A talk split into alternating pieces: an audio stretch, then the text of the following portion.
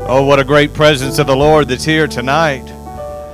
Hallelujah. Aren't you thankful? Aren't you grateful for the love of God that we feel? Mighty God. Hallelujah. Clap your hands unto the Lord. My, my, my, my. Clap your hands to the Lord. Thank you all for worshiping the Lord and what a beautiful presence of the Lord. And uh, God bless you. Please be seated a moment. What a privilege to be back with you all at Wallace and Wallace Ridge. And uh, we uh, honor and salute Pastor and Sister Stevenson in their absence. Give them the highest regard. And, and uh, we know that the Lord is with them and has anointed them to lead this church continually into revival. Thank all of you for being here on Wednesday evening to worship the Lord. I've invited my wife to come up, and uh, I'm hoping that uh, she can put together possibly one last uh, song for me. Um, she's always with me, and every once in a while she sings, I'm just thankful for her love for God and her ministry, and and uh, thank God for the for the Holy Ghost we feel. And this worship team has just uh, knocked it out of the park. They always lead us right into the presence of the Lord. Thank you to all these musicians and singers. Lift your hands one more time and uh, worship the Lord with Sister Welch.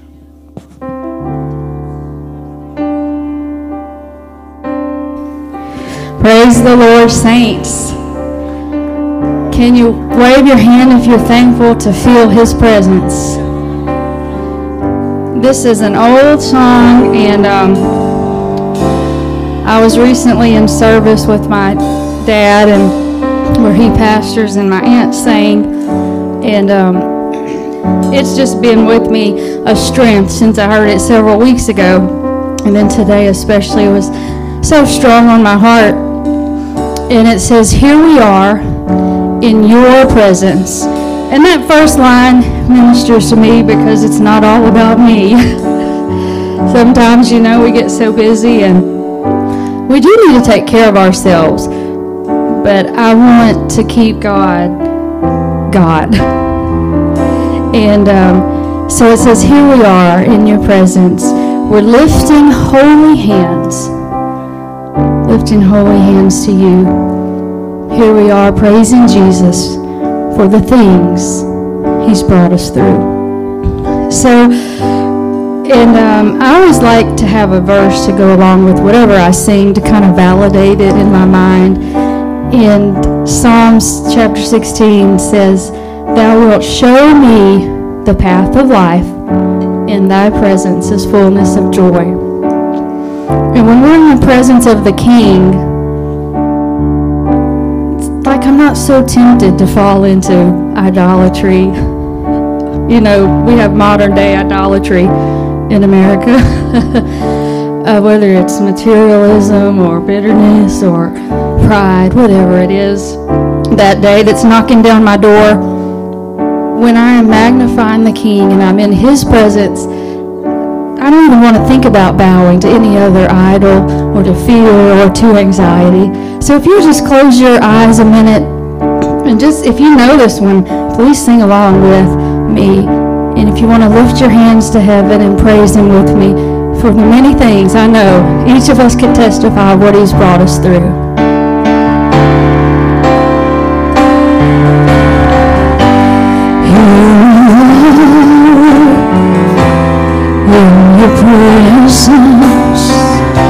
We're lifting holy hands to you. And here we are, we're praising Jesus for the things He's brought us through. So here presence lifting holy hands to you.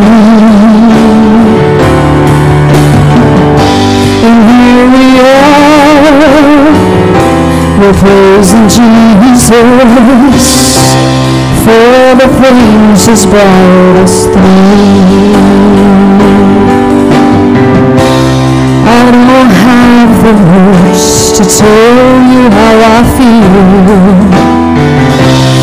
I just don't know what I could say.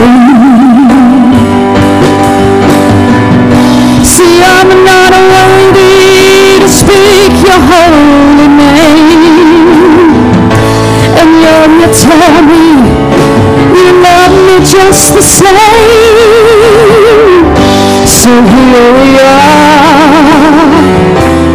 in your presence, lifting holy hands to you. And here we are, we're praising Jesus for the things He's brought us through. I don't have the words to tell you how I feel. I just don't know what I can say. Cause I'm not worthy to speak your holy name. And yet you tell me that you love me just the same. So here we are your presence, lifting holy hands to you. And here we are, we're praising Jesus for the things He's brought us through.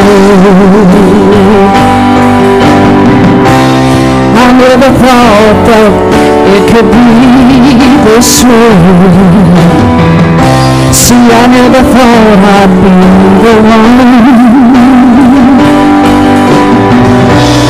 But you found me and I was dying in my sin.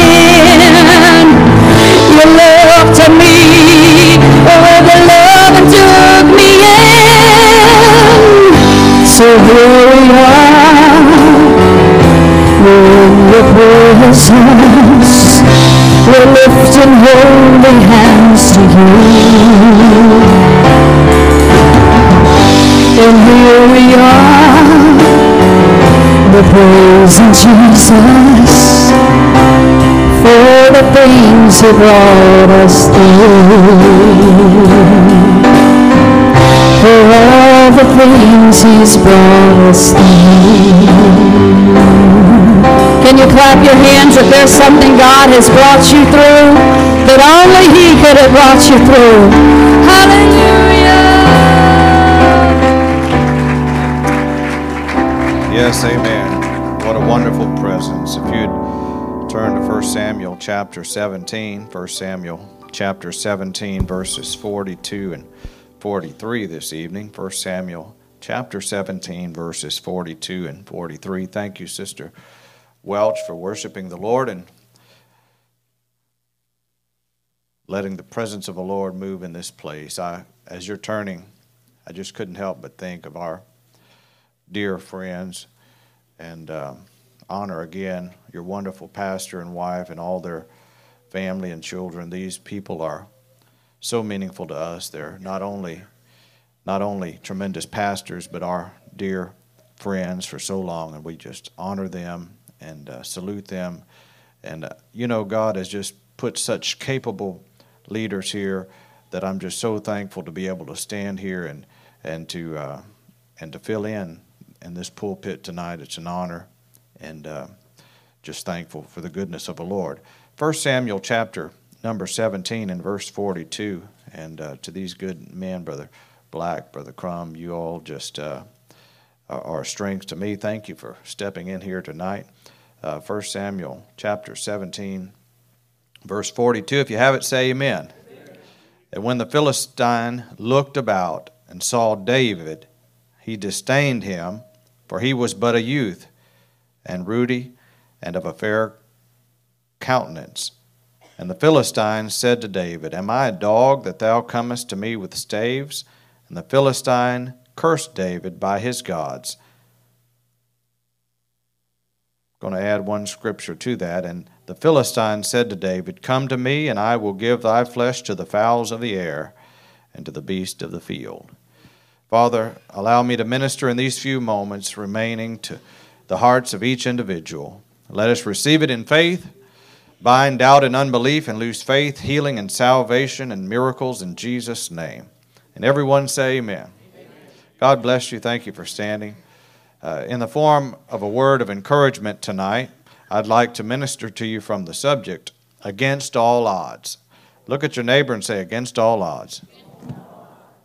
Against all odds. Isn't that usually the story?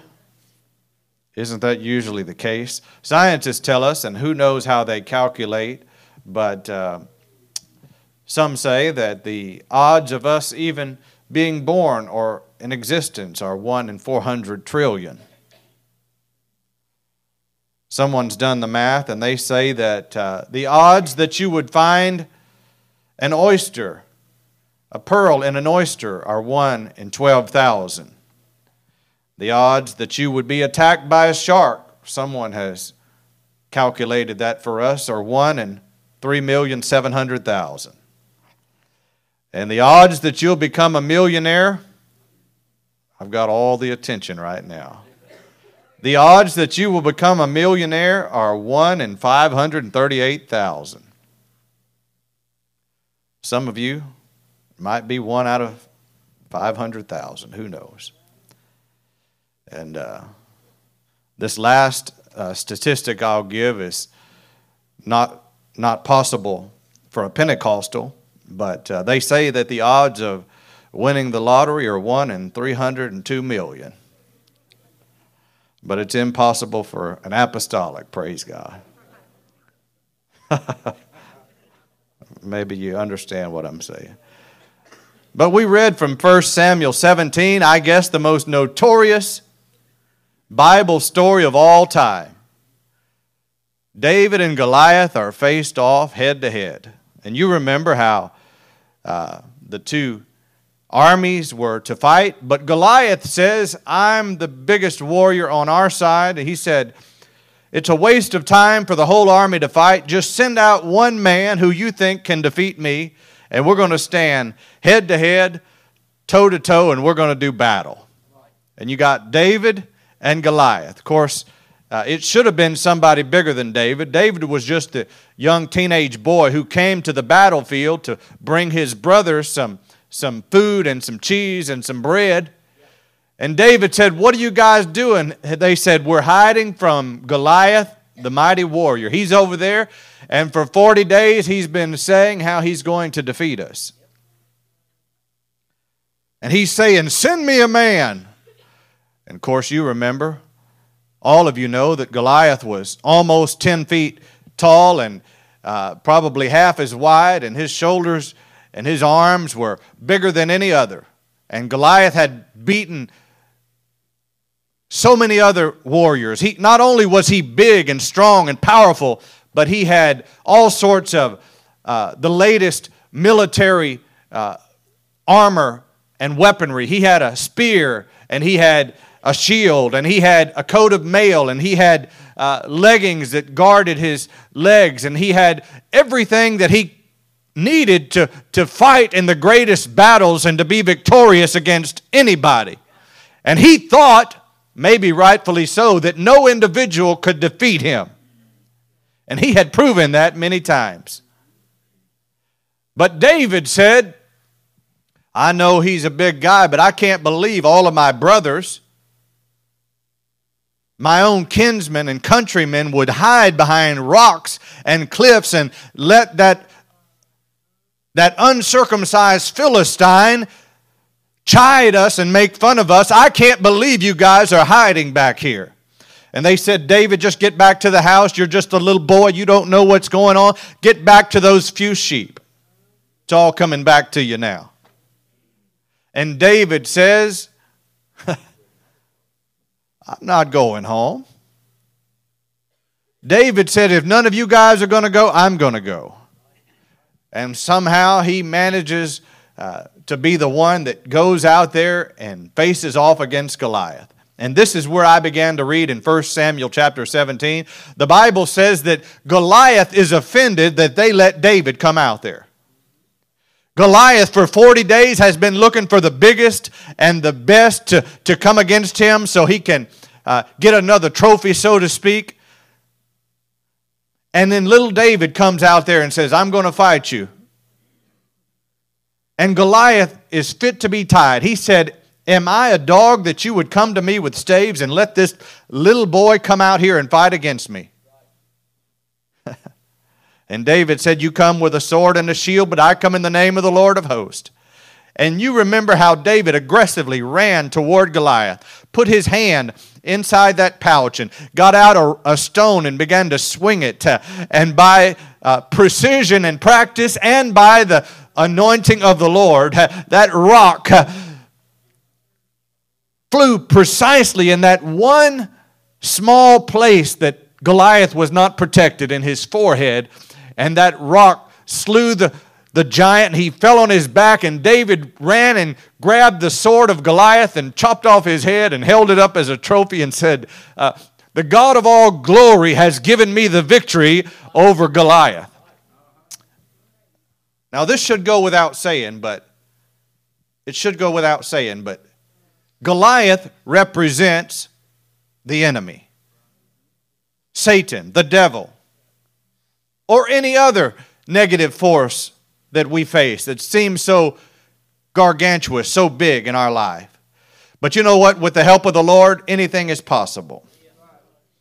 Preaching tonight, just for another moment or two, the Lord's with you, and against all odds, you can be victorious. Think about this for a moment. Goliath almost 10 feet tall. David just a teenage boy, probably only 5 feet tall. David is half as tall as Goliath. David does not even have a sword. He does not have a shield. He does not have uh, any armor because he tried on Saul's armor and he said, That doesn't fit. I'm just going out there protected by the Lord. What were the odds that David could defeat Goliath, really? He's half as tall. David's never been in hand-to-hand combat. Sure, he, he slew a, a lion and a bear, but, but what is that to Goliath? That was only just a confidence builder. Goliath has killed many people. Goliath has been a man of war for years, maybe decades. He's 10 feet tall, and little David is 5 feet tall. What are the chances that David could defeat Goliath? I, I want to tell you, I'm not a mathematician, but I just, I just got to tell you, the odds were, were terribly against David that day. I, I, mean, if you just want to put a number to it, it could, it could be like 1 in 10 billion. You know what I'm saying? Uh, Goliath uh, had all of the advantages. David had nothing on his side except the Lord. And that's where Goliath made the mistake. Because one person with the Lord is the majority.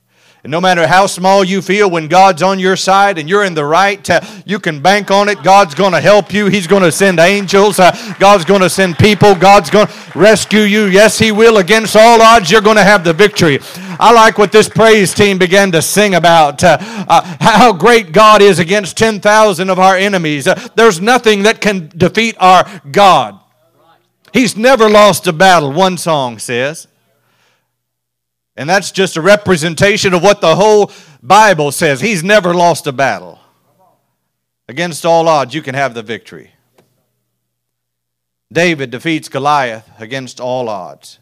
Some of you are facing your Goliath tonight. It might be a health concern, it might be a problem on your job. It might be persecution. It might be circumstances that are mounting against you. But you hear this preacher tonight, against all odds, you can prevail by the help of the Lord. Say, Well, I don't have anything. I'm just a person of prayer. I want to tell you, you cannot defeat a person of prayer. Say, Well, I just don't have much. I just come and worship the Lord. I don't have many resources. I, I, just don't have anything. But you know what? you've got all you need with the help of the Lord. So many people in Scripture faced difficult odds.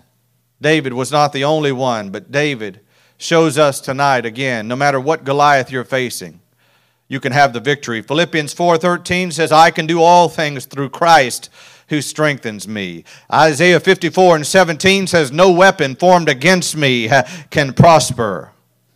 Aren't you thankful that no enemy that rises against you can prosper? But by the help of the Lord, Hezekiah was facing an army and God sent his angel and 185,000 men fell by one angel. God has a host of angels to help you. And I want to tell you there's no amount of adversaries that could mount up against you that could defeat you when the Lord is on your side.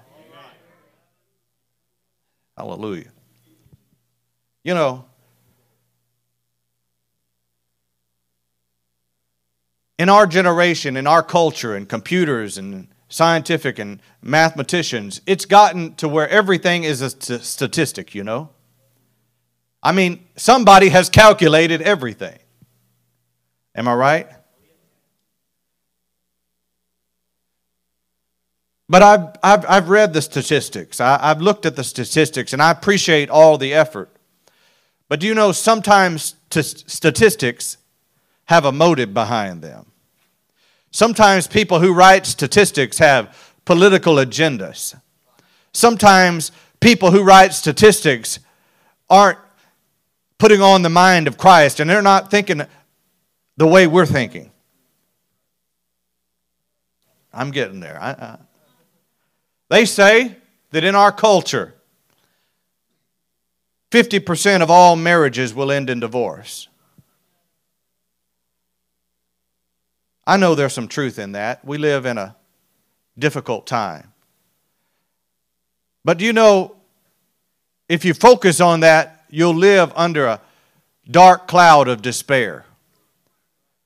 Just because a statistic says that doesn't mean that's going to happen in your relationship with your spouse. Hear me. 50% of marriages end in divorce, but as true as that is, listen to this statistic 100% of marriages that keep God in the center of them succeed.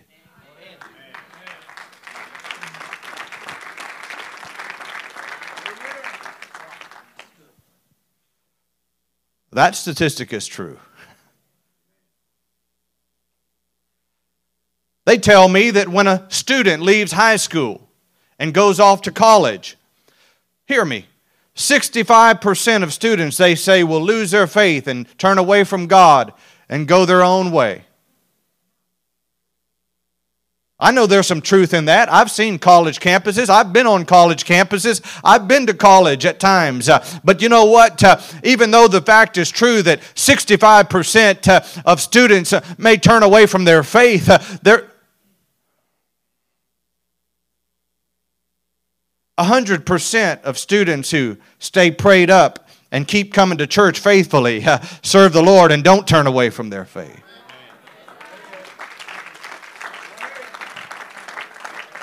I need to come back over here. The enemy says the odds are against you, students. But 100% of students who stay prayed up and are faithful to church are going to make it.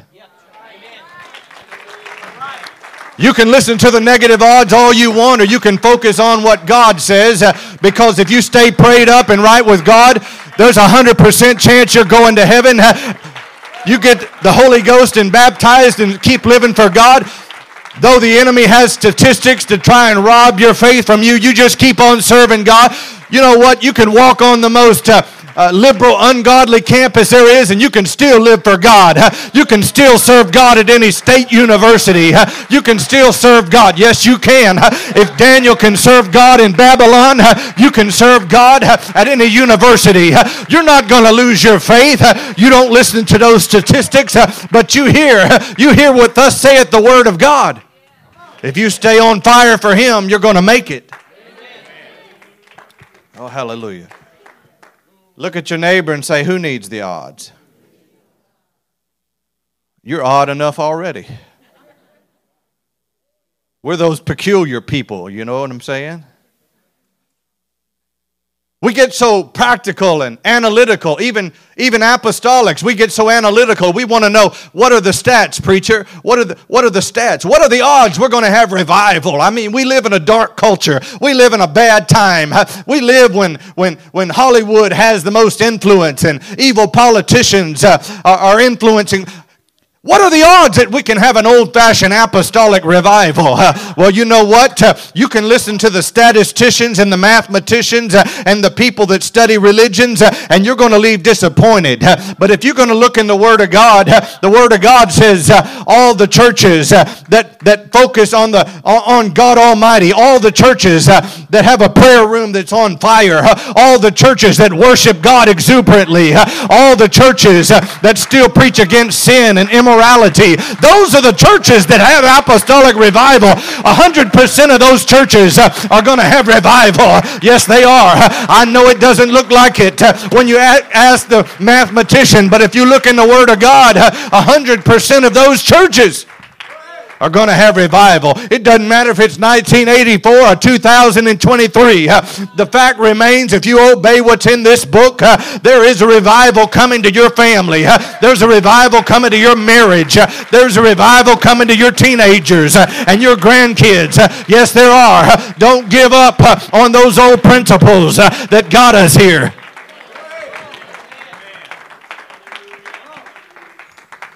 Against all odds, we're going to do it. I believe the word of the Lord. Whose report are you going to believe? Hallelujah. It seeps into our mind these statistics, these odds, you know? You receive that diagnosis, as so many have. What, what is it? One of a thousand diseases, you name it. Somebody's got the statistics already lined up. And the first thing you do is look it up, you know. Let me, let me check the internet and see what it says about my sickness. That's all right. But there's not much hope usually out there. First thing we want to know is What are the statistics? 80% of people with this diagnosis recover. 75% of people with this diagnosis recover. 50% of people with this type cancer find a remedy. 20%.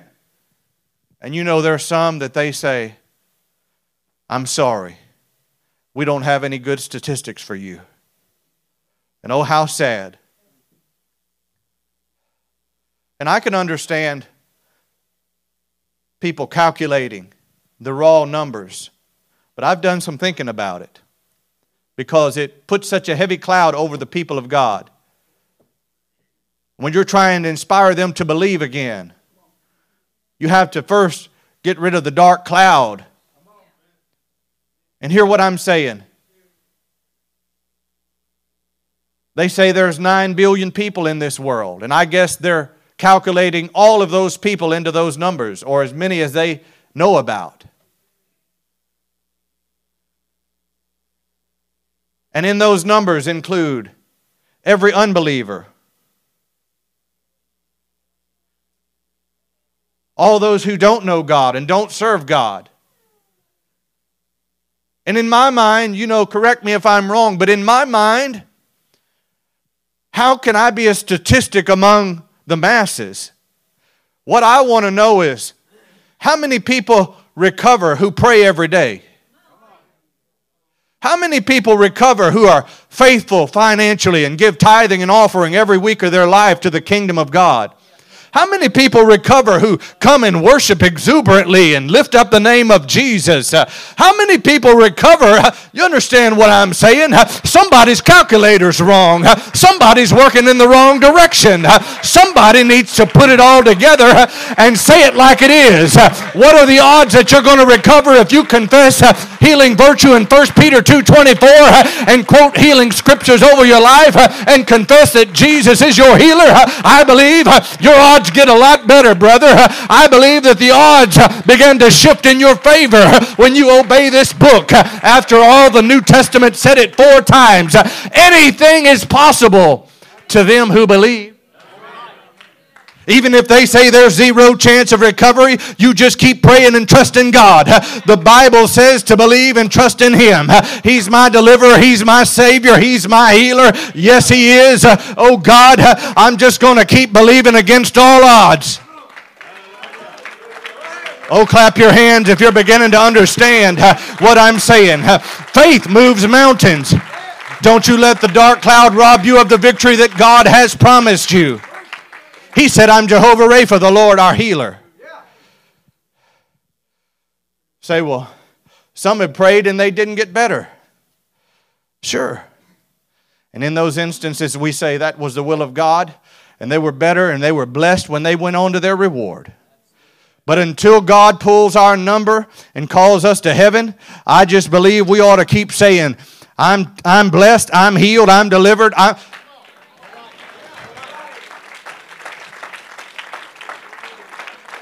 The Bible says that's what we ought to do, and I just believe the Bible. Say, well, that's not very practical. You know what? Faith sometimes has to supersede logic. Sometimes we're so smart we talk, talk ourselves out of a miracle.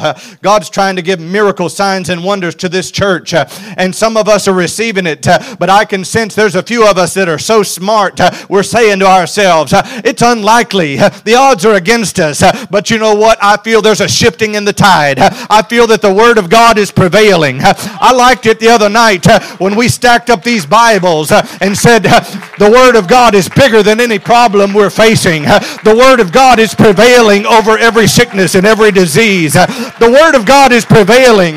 You look like a David to me that's facing Goliath, but I'm going to keep encouraging you. Keep fighting. Keep fighting. Keep fighting. Anybody can give up and go home, but if you're a David, you're going to keep getting up against your Goliath. It don't matter if his name's Goliath or cancer or bankruptcy. Oh yes, I'm going to fight my Goliath. I'm going to fight this battle. You if you're not courageous enough to get in the fight, you just watch me march out there and defeat him in the name of the Lord of hosts. The odds are against me, but God is for me. Yes, yes. Nothing can stop faith. Believe the word of God against all odds. You know, I'm from South Louisiana. We just went through all these hurricanes, you know. Two years ago, it almost wiped Lake Charles off the map. As soon as that was over, you know what you immediately you hear 60% of the homes in this parish were destroyed. 60% of the homes in this area were destroyed. Man, that's bad, you know? But hear what I'm saying. They were calculating every type home there is. Every small shack that had been infested with termites for years. Every dilapidated home that was not taken care of. Temporary homes, mobile homes, wood homes, brick homes. Every kind of home was in that 60%. Hear what I'm saying? But let me tell you this every home that was built out of concrete and steel, every single one of them survived. 100% of those homes that were built on a solid foundation and had steel reinforcement and concrete walls, every single one of those houses survived. I'm saying the enemy is Sort of like the old nursery rhyme, the big bad wolf. He's huffing and puffing and he's trying to convince you he's going to blow your house down. And you can listen to the statistics. It says 60% of people are going to fall when he blows. But you know what? If you're built on the solid foundation called the Word of God, if your life is built on the foundation called 100% of those homes survive, and you're like one of those homes that's built on a rock. Quit listening to the statistics. Believe the Word of God. Come on now. Against all odds, you can have the victory. Your marriage is going to make it. Uh, you're going to make it when you get to college. Uh, even when you face sicknesses, I believe you're going to overcome and recover by the Word of God.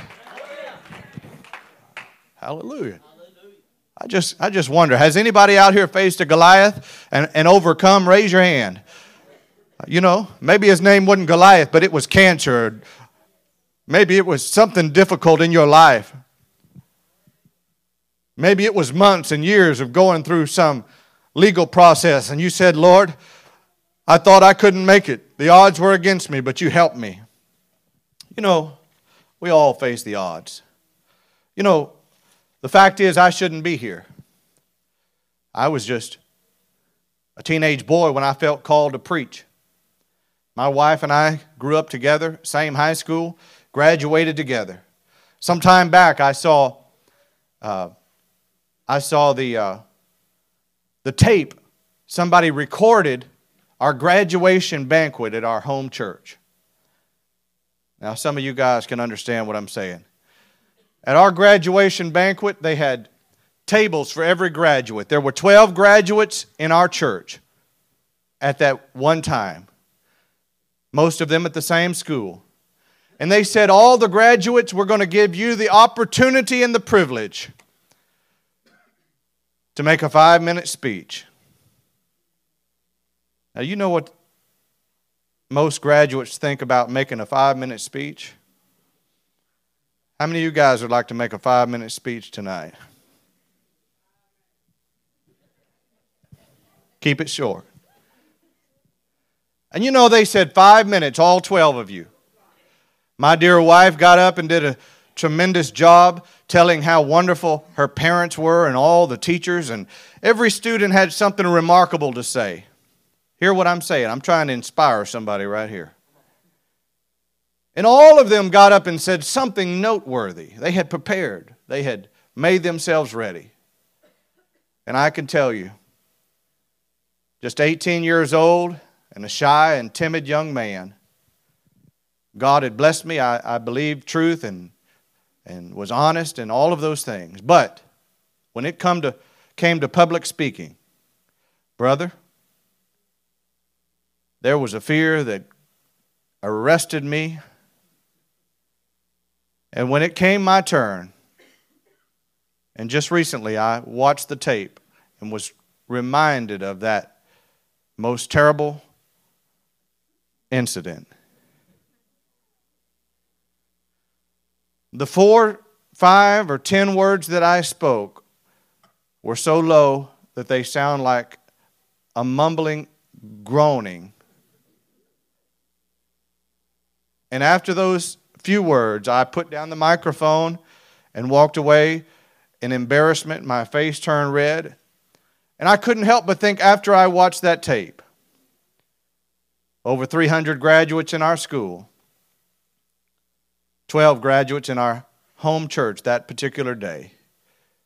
And of all those 12, by far, by far, I was the least likely to ever do anything for God.